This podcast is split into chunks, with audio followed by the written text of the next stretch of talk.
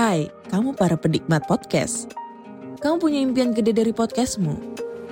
Tools First Story bisa banget bantu kamu. Mulai dari F-Link, Dynamic Audio Insertion, sampai statistik yang komprehensif. Semua ada di First Story. Nggak ketinggalan, kamu bisa monetisasi podcastmu lewat iklan dari First Story Ads yang bisa kasih kamu penghasilan dari setiap plays podcastmu. Yuk gabung sekarang dengan klik di firstory.me. Sekali lagi, klik di firstory.me. Mari kita bawa mimpi podcastingmu menjadi kenyataan.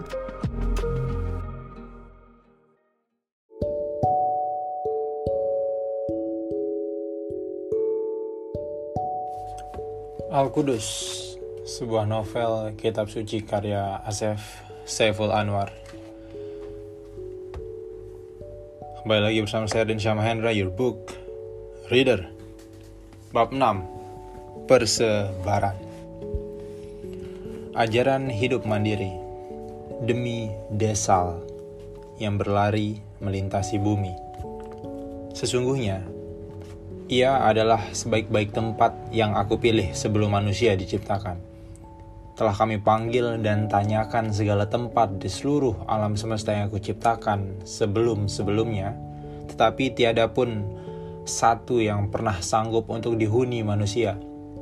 Sebagiannya memilih menghancurkan dirinya, sebagian lain memilih membuktikan dugaannya menjadi kenyataan dengan terus-menerus menyaksikan bumi dari tempat mereka berputar. Menyebarlah anak-anak manusia itu sejak Lanat dan Esimar berpisah dari ibu dan bapaknya. Dama dan Waha menyeru anak-anak mereka meneladani sikap kedua anaknya itu. Hanya Opuan dan Gadani yang segera menuruti perintah dengan beranjak pergi ke arah timur yang kelak membangun kaum Set. Menetaplah mereka di bawah kaki sebuah gunung berapi. Kami anugerahkan kepada mereka dan keturunannya kekayaan dalam tanah pijak mereka, yang darinya mereka tanami beragam tumbuhan dengan mengalirkan air sungai.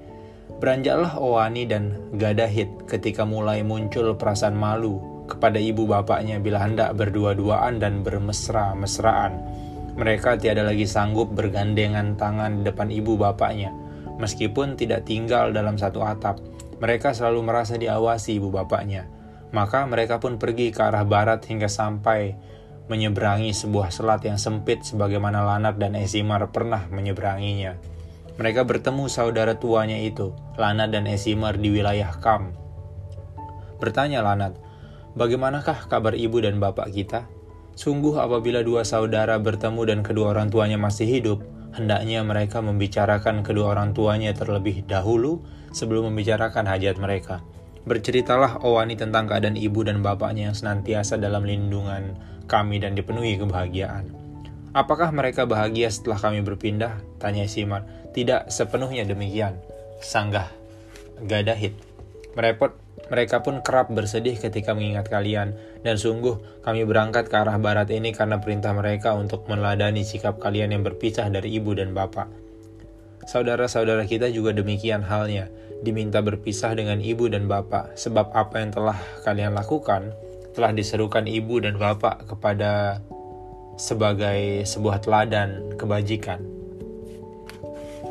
Adakah ibu dan bapak kini tinggal hanya berdua seperti dulu mereka di surga? Bertanya Esimar. Tidak, Gadahit menjawab, sebab Esinar dan Isalut menemani mereka.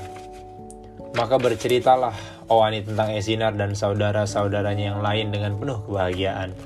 Dan segala cerita yang dibagikan adalah kebahagiaan meskipun kadang di dalamnya terdapat kesedihan. 7 hari, Owani dan Gadahit tinggal bersama saudara tuanya sebelum akhirnya berpamitan. Mereka memelihara jarak sejauh 17.000 langkah ke arah selatan hingga sampai di wilayah yang kemudian dinamakan sebagai Wen, yang juga menjadi nama kaum keturunan mereka. Sementara itu beranjaklah Jiwawa dan Lituna ke arah utara ketika mulai timbul perasaan malu yang lain daripada saudara-saudaranya. Malu bila tak sanggup hidup mandiri seperti saudara-saudaranya yang telah beranjak pergi. Maka mereka seberangi lautan yang ada di utara untuk tinggal di wilayah Rat yang dingin, sebab setiap angin diubah menjadi ingin, maka napas mereka adalah perjuangan. Mereka senantiasa ingin mencapai keunggulan yang dipikirnya telah dimiliki saudara-saudaranya, hingga mereka pun kerap menciptakan sesuatu yang sesungguhnya tidak ada, dengan terus-menerus membicarakannya seolah-olah sesuatu itu ada.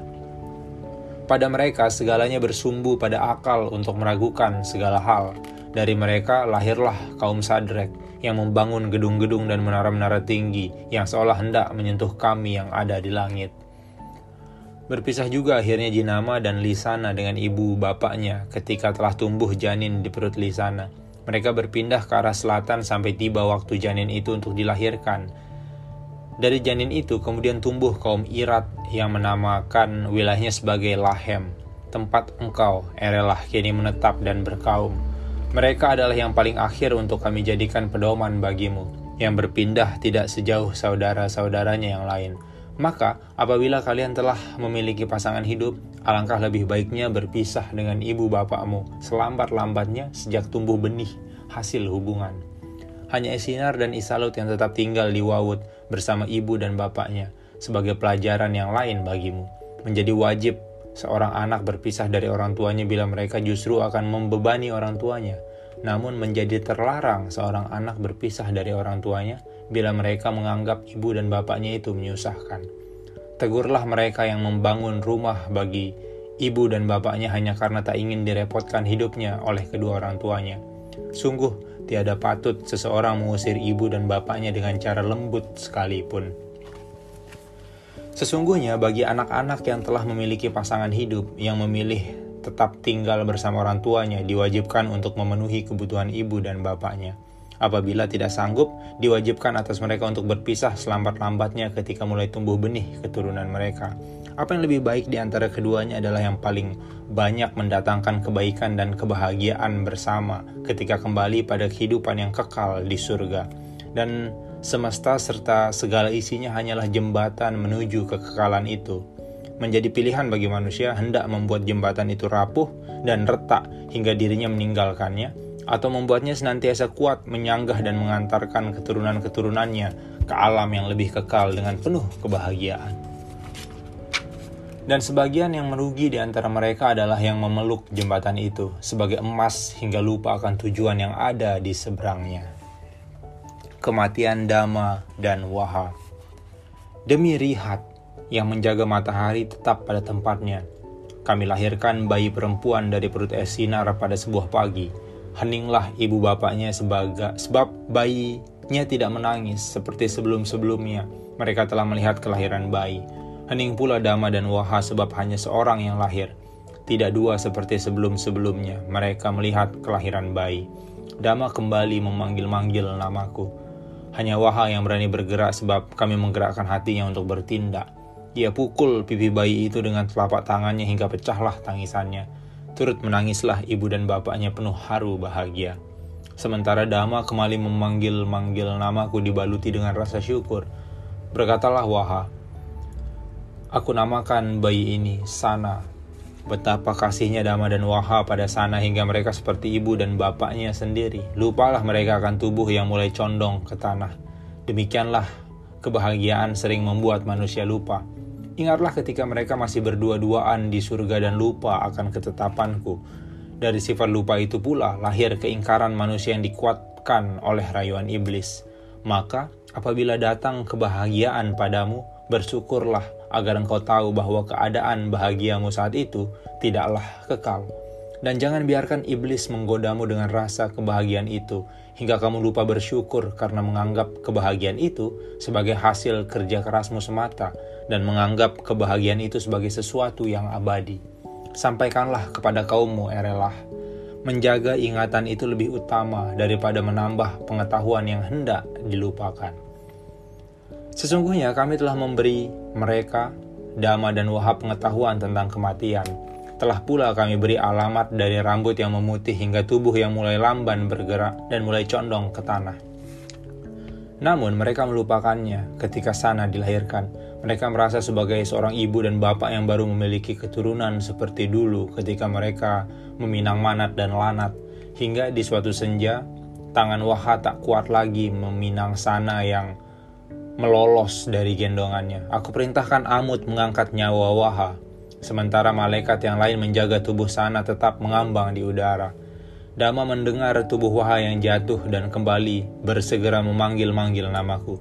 Ia saksikan tubuh istrinya terlentang di tanah sementara Sana mengambang di udara. Esinar segera mendekap bayinya yang sementara itu. Isalut mencoba membangunkan ibunya dan memanggil-manggil namanya di telinganya. Ia pukul pula pipi ibunya dengan pelan sebab ingat apa yang dilakukan ibunya kepada bayinya dulu. Tapi tubuh itu tiada lagi memiliki roh sehingga tak lagi dapat bergerak. Ingatlah, mereka akan keadaan manat sebelum dikuburkan sebagaimana pernah dikisahkan Lanat dalam pengakuannya. Air mata mereka pun rebas dan menetes ke atas tanah. Dan Dama kembali memanggil-manggil namaku dalam isaknya. Mereka kuburkan jasad Waha di dekat kubur Manat. Dama masih merajuk memanggil-manggil namaku dalam kesedihannya. Air matanya serupa mata air yang menjadikan pipinya yang telah berkerut sebagai sungai. Tidak satu hari pun selama berpekan-pekan pipinya kering. Sampai genap semusim berulang. Dama tinggal di depan kubur Waha yang senantiasa berdoa agar aku segera mengutus Amut untuk menjemputnya. Namun, aku utus Sider untuk berkata kepadanya, sesungguhnya Tuhan sangat tahu kesedihanmu sehingga Tuhan memintamu menghentikannya. Lanjutkanlah hidupmu dengan mengasuh anak-anak dan cucumu. Berkatalah Dama, mengapa Tuhan tiada kunjung memenuhi doaku? Berkatalah Sider, engkau masih memiliki usia sampai 49 musim lagi. Berkatalah Dama, aku sungguh sangat ingin mengakhirinya. Berkatalah Sider, kalau demikian, Tuhan akan mengizinkanmu mewariskan umurmu kepada anak turunanmu apabila alasanmu diterima. Dama bertanya, bolehkah aku tahu nasib anak turunanku kelak? Adakah kesedihan yang melebihi ditinggalkan seseorang yang disayangi dan dicintai sepanjang hidup? Maka berceritalah Sider tentang keturunan Dama dan Waha. Dama bersedih kembali ketika mendengar cerita tentang Diris, anak turunannya yang ke-11, yang tak kunjung memiliki seorang anak hingga usianya hampir habis, dan Dama diliputi kesedihan Diris yang lebih berat dari kesedihannya. Betapa Diris mampu menanggung segala beban dengan doa-doa yang baik dan penuh harapan sepanjang usianya. Dama bertambah sedih pula sebab anak turunannya yang lain tiada saling menghormati dan banyak mencaci sesamanya, hingga lupa bahwa sesungguhnya mereka bersaudara yang satu garis darah hingga sampai kepadanya. Dama berkata, adakah Diris terus-menerus diperolok-olok oleh kaumnya hingga meninggal dunia dan tetap tidak memiliki seorang anak? Bila demikian, tolong sisa usiaku yang 49 musim berikan kepada anak turunanku yang ke-11 itu. Dan dari sisa umur itu tolong berikan ia seorang anak demi meneladani ketabahan dan kesabarannya. Sebab harapan di dadanya lebih besar daripada rasa putus asanya. Aku segera mengutus Amut untuk mengangkat roh Dama ke dalam surga. Kami pertemukan ia dengan Waha yang tengah berusaha memetik sebiji buah ranum pada sebatang pohon rindang yang rantingnya saling mengepang. Yang kami balik bagian atas pohon itu menjadi bagian bawahnya. Sesungguhnya di dalam surga tidak ada sesuatu pun yang jatuh kecuali segera tumbuh kembali. Pertemuan dua cucu. Tidaklah kami larang manusia menangis kecuali berlebih-lebihan mengucurkan air mata hingga mereka tenggelam dalam air matanya sendiri. Sebesar apapun kesedihan, hendaknya manusia mencukupkan air matanya. Mereka yang menangis berlebihan tak berbeda dengan orang marah yang melampiaskan nafsu amarahnya. Maka, janganlah engkau berlebihan dalam kesedihan dan menyia-nyiakan air matamu. Dan apabila terpaksa engkau harus menangis, sembunyikanlah air matamu dengan menyembunyikan wajahmu atau dengan membasuh wajahmu dengan air bening yang mengalir. Dan sebaik-baik tangisan adalah milik orang yang menyesali perbuatan buruknya dan mengharapkan aku mengampuninya dengan menyembunyikan tangisan itu pada sepertiga malam. Lalu dengan apakah kesedihan harus dihilangkan? Esinar dan Isalut dapat menjadi teladan ketika mereka mulai memikirkan nasib Sana daripada terus-menerus mengenang kebersamaan dengan orang tuanya. Sebab, kesedihan adalah akibat masa lalu, maka memikirkan masa depan adalah jalan menghilangkannya. Apabila engkau bersedih atas sesuatu, janganlah engkau suntuk menyesalinya karena akan bertambah kesedihanmu. Sebagaimana kebahagiaan, kesedihan pun datang sewaktu-waktu dan pergi sewaktu-waktu juga. Maka, hendaknya engkau pikirkan bagaimana hari esokmu di hari ketika engkau sedang bersedih. Demikianlah yang dilakukan Esinar dan Isalut untuk menanggalkan kesedihannya akibat ditinggalkan bapaknya, yakni dengan mulai memikirkan nasib sana yang mulai banyak bertanya, sebab telah beranjak dewasa. Berkatalah ia kepada kedua orang tuanya, "Mengapa matahari berjalan ke arah barat dan ada apakah di barat?" Menjawab ibunya, "Itu sudah menjadi ketetapan Tuhan." Menjawab pula bapaknya, "Ketetapan Tuhan tidak patut ditanyakan." Berkatalah sana, "Tidak ibu, tidak bapak, itu harus ditanyakan." Menjawab mereka berdua, "Tuhan hanya berkata-kata pada kakek dan nenekmu, sementara kami hanya bisa berdoa dan Tuhan menjawabnya dengan memenuhi apa yang kami butuhkan." Berkata lagi sana, "Aku akan pergi ke arah barat untuk tahu apa yang ada di barat," sehingga matahari berjalan ke arah barat. Dikabarkan kepadanya bahwa ibunya tengah mengandung saudara baginya. Ibunya berharap sana mengurungkan niatnya sebab akan ada pasangan hidup yang lahir dari rahimnya. Namun, tekad sana telah demikian kuat, sungguh tekad yang dimulai. Pertanyaan untuk menemukan sebuah jawaban seringkali lebih besar daripada tenaga yang dimiliki manusia itu sendiri. Dan kami yang di langit diam-diam menambahkan tenaga bagi mereka yang bertekad akan mewujudkan sesuatu, sehingga apa yang mustahil dapat menjadi mungkin, sehingga apa yang mungkin akan menjadi sesuatu yang terjadi.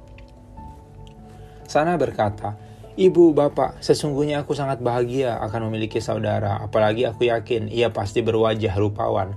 Aku sungguh ingin mengasihi dan menyayanginya dengan baik. Tapi, ibu, bapak, tekadku sudah bulat untuk pergi ke arah barat.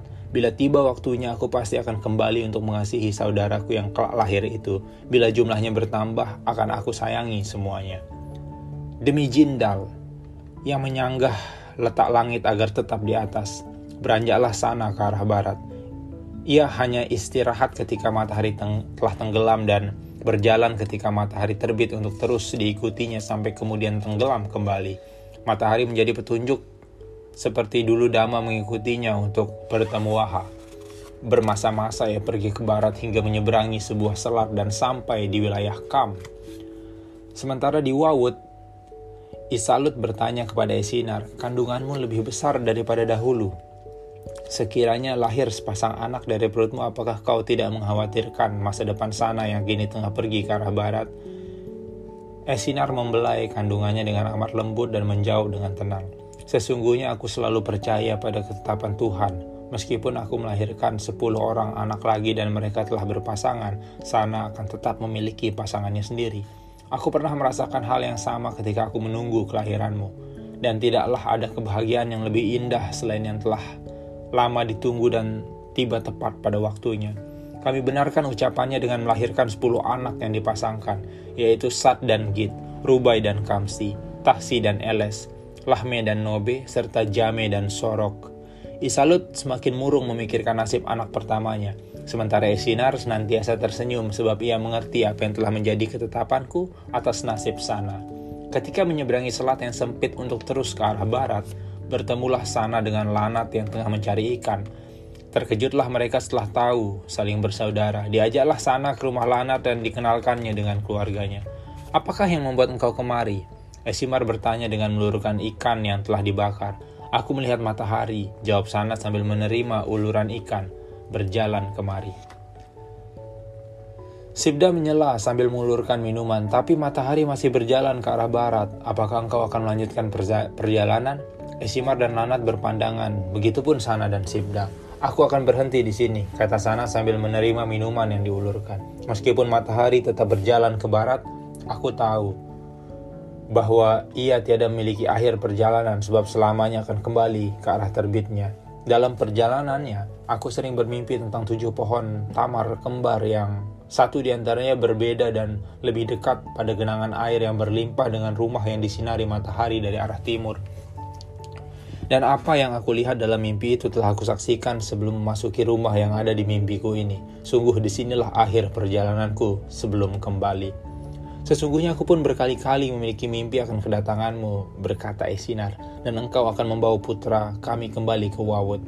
Berkatalah Lanat, "Engkau harus menjadi pasangan Sibda yang lahir tanpa pasangan." "Aku harus meminta restu kepada ibu dan bapakku," jawab Sana, "sebab mungkin ibu telah melahirkan pasanganku." "Bawalah anak kami," kata Lanat, "bertemu ibu dan bapakmu. Kami telah merestuinya untuk hidup bersamamu. Kami sudah tak sanggup lagi untuk melangkahkan kaki ke Wawut. Tidak pula ada niat untuk pulang ke Wawut. Bagaimana bila ibu dan bapakku telah menyiapkan pasangan untukku?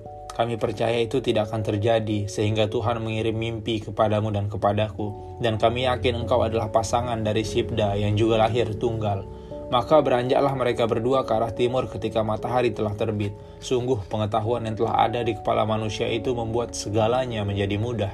Jalanan yang pernah dilalui sana dikenal dengan baik, sehingga baginya waktu pulang terasa lebih cepat daripada waktu berangkatnya.